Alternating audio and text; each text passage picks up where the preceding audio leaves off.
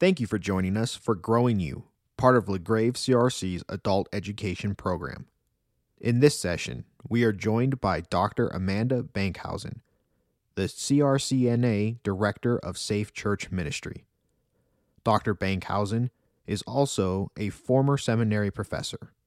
In this session, she discusses with us what it is to be a safer church for those who have experienced abuse. And now, forming a goodness culture that resists abuse. All right. Well, thank you for having me. Um, I've been here a number of times, so I always, I, I, I really enjoy coming here and being with you all. And um, I see I've moved out of the camera view already. oh, I'm so sorry. I'm actually a little bit of a walker, so.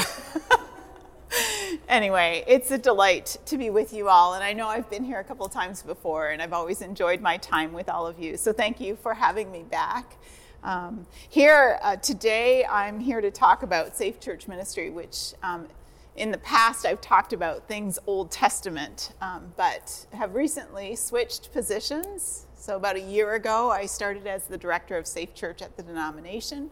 And um, I was glad to receive the invitation from your Live Safe team um, to come and share uh, just a little bit more about what it means to be a safe or a safer church. And I'm actually going to put you to work this morning. I hope you don't mind. Uh, but what I'd like to do is spend some time together thinking about someone who is maybe not in the church but wants to come into your church and what it would look like for them um, to uh, explore LaGrave in terms of uh, issues of safety from abuse, particularly. Um, someone who perhaps is has some children um, that they would like in youth programs or in children's programs, someone who themselves has experienced some abuse in their past, what would it look like for them to come into LaGrave? And what would they experience here in terms of being a safe place for them to worship and grow in faith, um, free from abuse? So, to do that, I'm going to invite us to look at a case study all right, so I wrote the case study out for you. You may want to refer to it as uh, I read it or as we go into the time of reflection or discussion questions. Um, but you can just listen if you want. I'll, I'll read through it right now. I want you to imagine Jada. So meet Jada and her kids. Okay? Jada is a well educated middle class woman who is smart and accomplished. She's uh, the CFO for a local business venture that has expanded across the state. She's also a single mother of two children, ages 9 and 15. Jada left her husband three years ago after years of emotional abuse that finally escalated and erupted in a number of physical altercations. It took a long time for Jada to get up the courage to leave. She kept telling herself that things would get better, that this wasn't abuse, that her husband really did love her, that this is what marriage was like, that you get mad at each other once in a while. Now it's been three years since the incident that landed her in the hospital with a broken jaw and bruises up and down her body, and she is terribly lonely and struggling with feelings of shame and hurt and embarrassment. She has trouble trusting people and letting them into her life. She is especially anxious about relationships, even friendships with men and especially friendships with men. And because her husband was a police officer, she has a profound distrust in institutions, particularly those that profess to stand up for what is good and what is right. Now, Jada knows that she is not alone, that she is joined by one in four women and one in six men who have ex- experienced some form of physical or sexual abuse in their lifetime. And if we were to add the statistics about emotional abuse, the numbers would actually rise significantly. And I've got some more numbers up on the screen. Jada wants to find a church home for her and her kids. But the church at large doesn't have a very good reputation these days, um, at least not for being a safe place. Um, she's heard about the abuse by ministry leaders in Willow Creek, in Baptist churches, at Mars Hill, in Hillsong, in Australia, and the list goes on. It seems not a week goes by when there isn't a new story of abuse allegations related to the church or Christian ministries. So she is nervous, even anxious. She knows that she is fragile and needs a place where she can heal and not experience more pain. Now, to add to the layers of complexity, one last thing that you will have noticed about Jada um, she and her kids are biracial, which has meant they haven't really felt at home in many communities. LaGrave is close to where she lives, and they have good kids and youth programs. And she likes the richness of the traditional worship at LaGrave, and she really wants this to work. So I want us to reflect for a moment on the two questions that are on the screen. What would it take for Jada and her kids to feel safe at LaGrave? Given everything I have just uh, said to you about Jada and her kids, what would it um, take for her to find LaGrave as a place where she can worship and grow in faith freely without a sense of fear or anxiety about being hurt again, about um, being abused here? What would it take um, and this is the second question What would it take to support Jada in her journey towards healing? Um, in what ways could she find at LaGrave the opportunity to invest herself in things that might encourage her own healing journey from abuse? So, those are the two questions that I'd like for us to consider this morning. And I actually want us to um, split into small. Are we allowed to do that with COVID? Yes. Yes? Yes. Okay, so split into smaller groups, and I want you to talk about these two questions and take them one at a time because uh, it's very easy to kind of blur them. But if you would start with the first question and then move on to the second question. Actually, let's do this different. Let's start with the first question and then we'll regroup for the second. So focus on the first question. Um, so split into groups of maybe uh, four or five. Just grab a few people around you and talk um, about how Jada might experience LaGrave in terms of safety. So I want to hear what, what kinds of things you talked about in your small groups in terms of uh, what would it take for Jada to feel and her kids to feel safe at LaGrave. And it could be things that you're doing, it could be things that you think you probably should be doing or, and are not doing. It could be things that you are now thinking, yeah, we maybe need to do that. So uh, let's let's do some group think here, group brainstorming, and I'd like to hear some of the responses. And let's start over here, group one, now dubbed. Build relationships. Okay. Build relationships. You want to say more? Why is that important?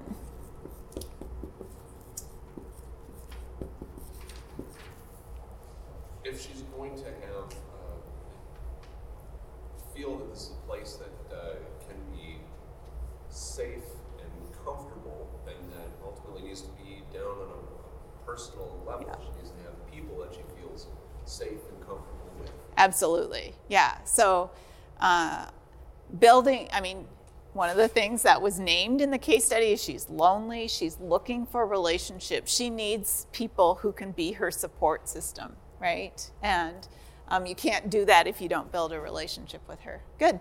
Other things?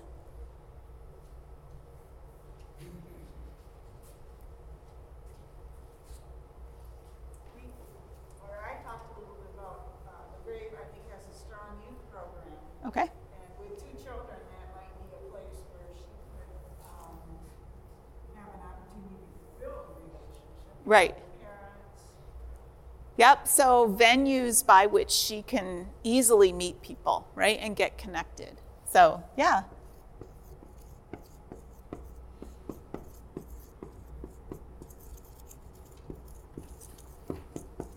All right. Other things? I assume if she's thinking of joining, that she might have talked to a pastor. And all of our pastors um, know about Live Safe and Safe Church and can hook her up with one of us who can hook her up with resources, but also be a support person and mentor. Okay, good. So your pastors are, I'm going to, for lack of a better term, just I'm going to say they're trained. They're trained and they're, um, they know that the, the resources that are available to support and help someone like Jada, right? Um, this, uh, yeah, go ahead. And two of them are females, which I that is important. okay. Um,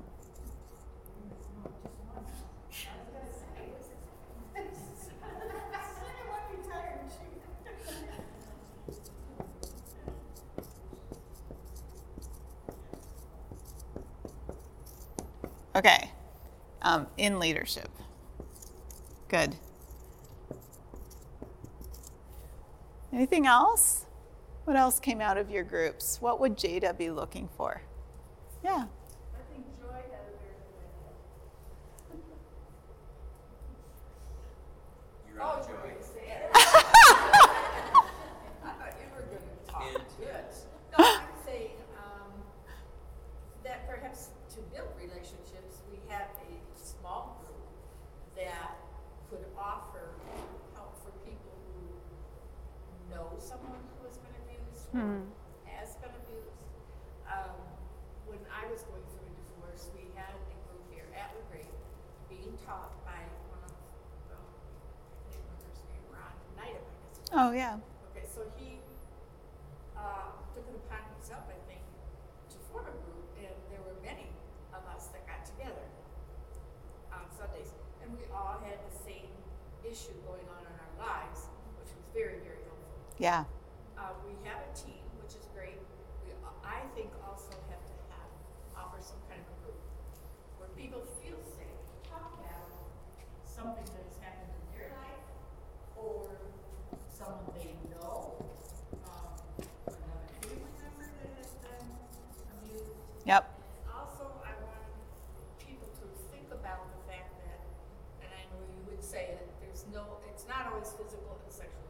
Right. A lot of emotional abuse. Absolutely. And people aren't gonna talk about that and say, hey, you know, someone in my family or whatever is very abusive emotionally to me or to my children.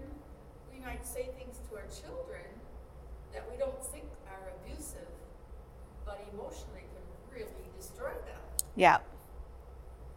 I see it in families and I think, oh wow, please don't say that to your kid because, you know, it, they're- it's gonna affect them.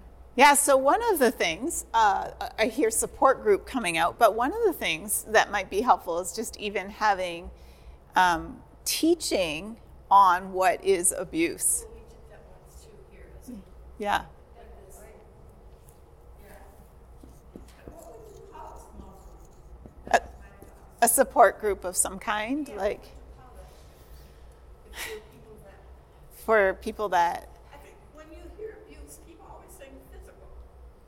Yeah. So one of uh, the uh, uh, one of the ways to answer the second question, what would it take to support Jada in her journey towards healing, would be to form some kind of a support group. it could be a trauma informed or a trauma trauma uh, support group, right? And um, that would be enough to gather people who have experienced abuse because trauma is usually the sort of outcome of abuse impact. Yeah. The thing about emotional and verbal abuse especially is, and I'm talking about blacks now, would be the embarrassment and the shame.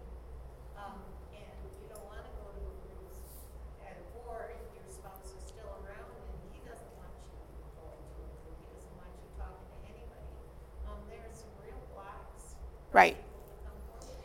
Yeah, so another suggestion would be um, to have make available a list of resources that you put um, somewhere in the church, perhaps in the women's washroom, um, for uh, uh, support groups. In fact, I know of one ministry in Grandville.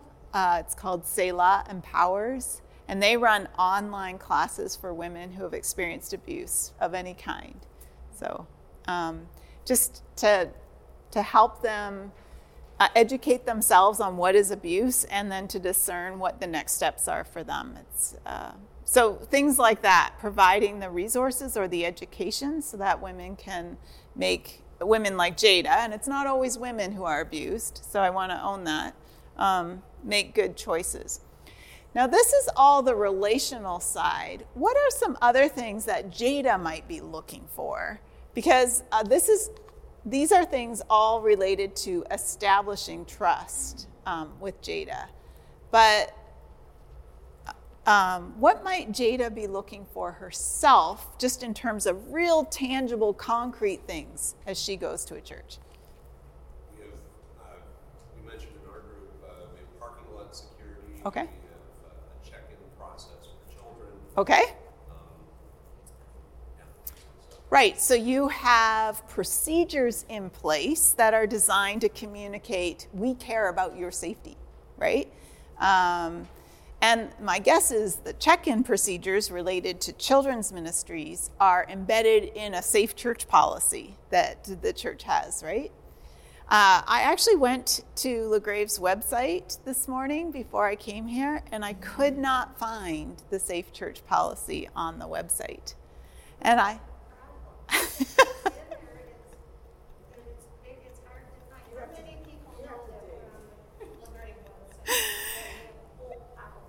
you have to dig.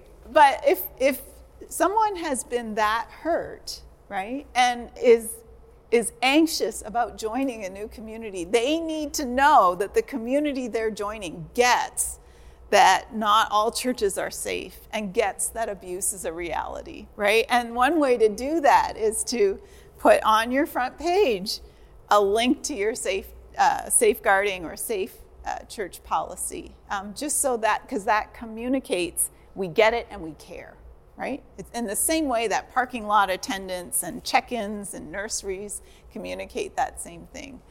Um, what are some other things that might communicate that to Jada? Yeah. Okay, warm and welcoming people.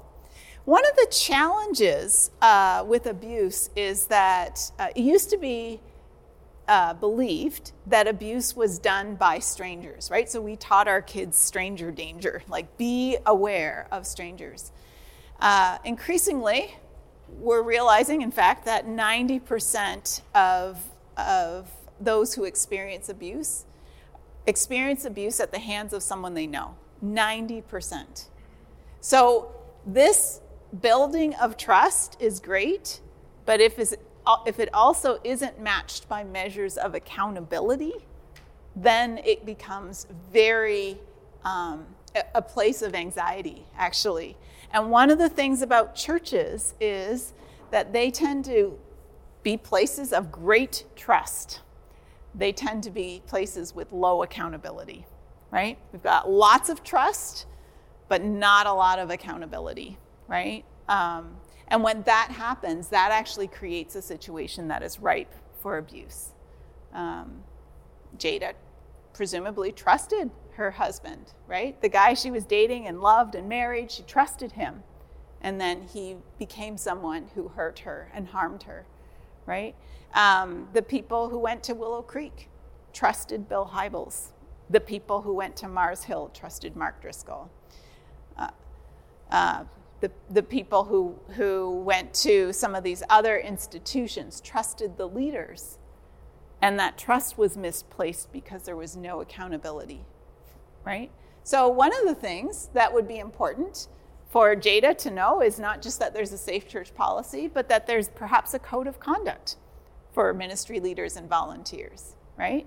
Uh, that they are held to a standard of behavior that, that um, would help her feel safe, right? Um, the CRC actually has just recently approved a code of conduct for ministry leaders, and this at this coming synod, the hope is that it will be approved uh, as something that all ministry leaders will sign.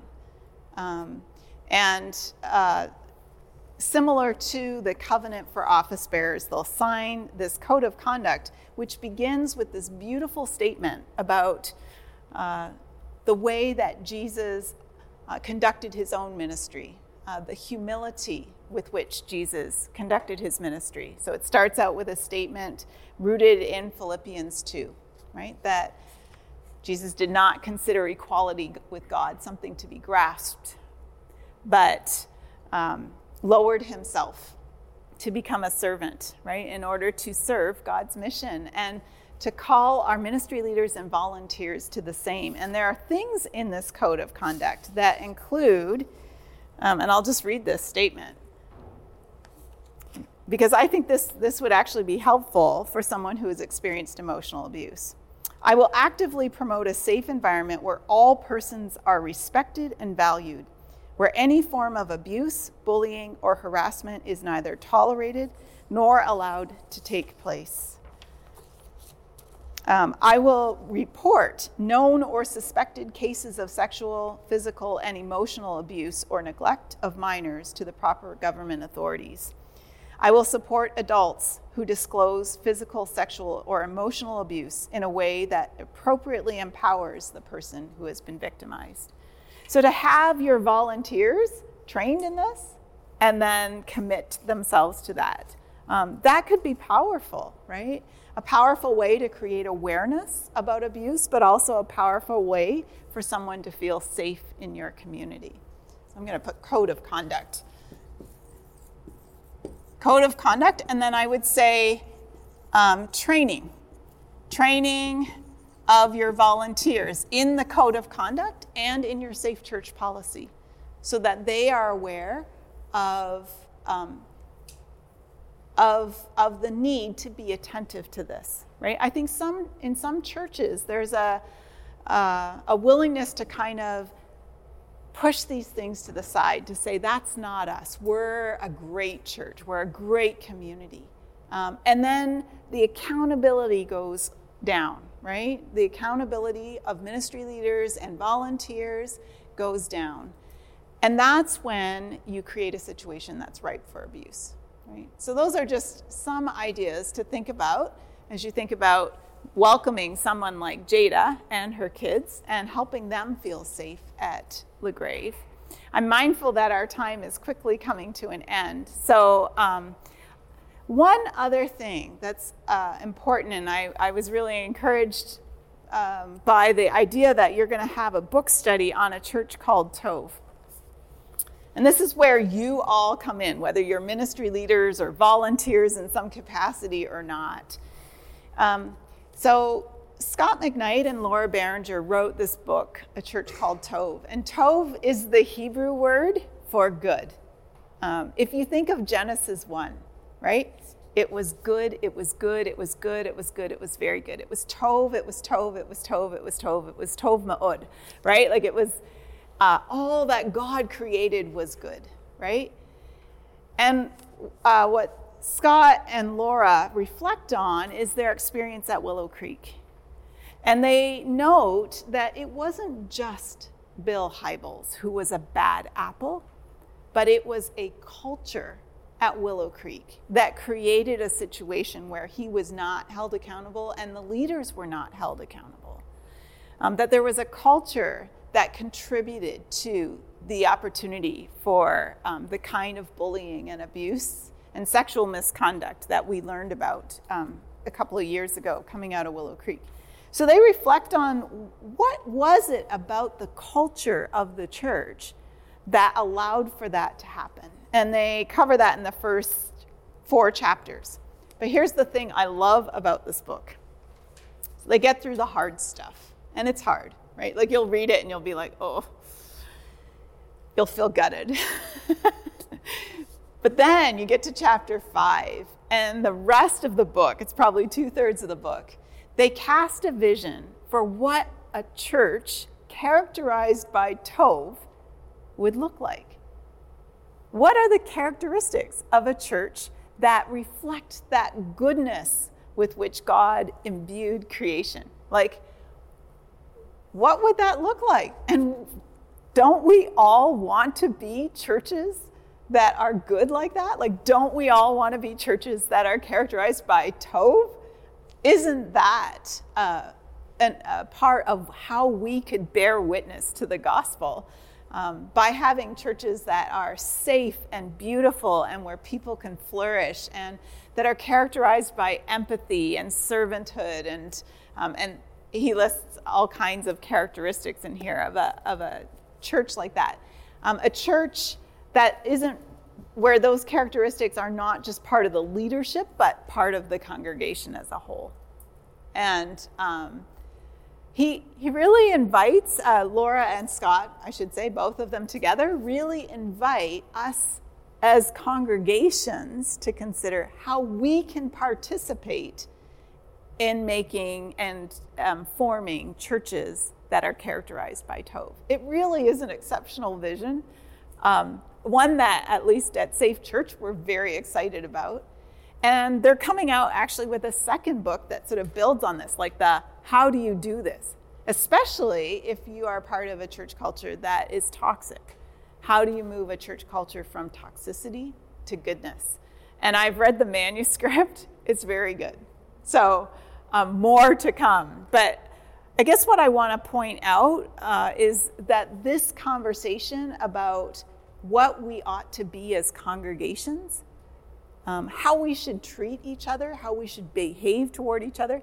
That is a that is a conversation that probably over the last five years has taken off um, because of the realization that we haven't done everything that we can and should to keep people safe. So anyway, I just want to commend the Live Safe, uh, Live Safe, sorry, uh, team for choosing this book, and I would encourage you all to uh, join that book study. Any interest, there's a sign-up sheet there on the table if you want more information. Great. Yeah. So um, it's like time goes so fast in this room. I so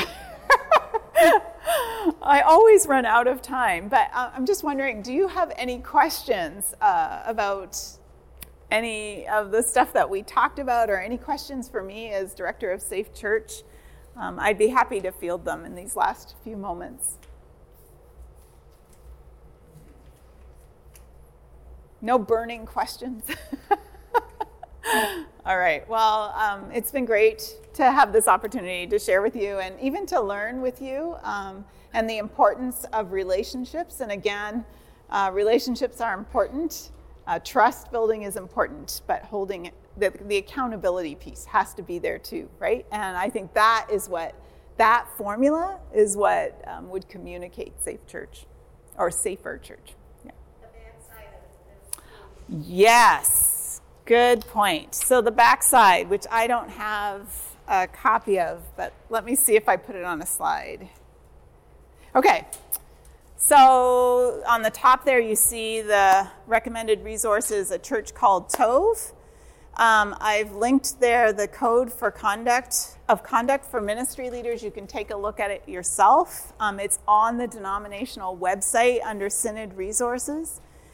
Uh, we uh, are hosting a workshop. If you go to Inspire 2022 on trauma informed oh no, sorry, on active bystander training. Like, what do you do when you see someone being um, bullied or abused in your in in your uh, in one of your events or in your um, in your congregation? What do you see? What do you do when that happens? And how do you intervene in ways that are productive and restorative, right? So the active bystander training at Inspire 2022. And then we have a webinar that we did last August on trauma informed ministry. And it is outstanding. Um, we talked to a couple in ministry who have been engaged in trauma informed ministry. Their whole ministry, their whole church is how do we conduct ourselves in a way that assumes assumes that the people that we're going to interact with are trauma uh, have experienced trauma in their life so instead of saying what happened to you I, I, no instead of saying how are you uh, boy i'm going to get this wrong instead of saying, why are you like that? You know, like if someone is acting out, you say, what happened to you? Right? So it's an acknowledgement that people have experienced significant amounts of trauma and um, how can we meet them where they're at? Right? But anyway, it's an outstanding webinar. It's one hour long. I would just strongly encourage you to watch it um, because it, again, invites all of us into that posture of how do we be people who are warm, welcoming, and safe, right? Is this something, the webinar that we can log into on the? Yeah, it's a YouTube video, so. Yeah, so I think the link there is actually a network article and it will take you to the webinar. You could just watch it. No login necessary. We try to make it easy. Thank you for joining us for Growing You. Join us next week as we hear from Steve Mulder, the Regional Director for the Climate Witness Project of the Christian Reformed Church. He will focus on the impact of the climate crisis on subsistence farmers in Kenya and Uganda. We hope to see you next week.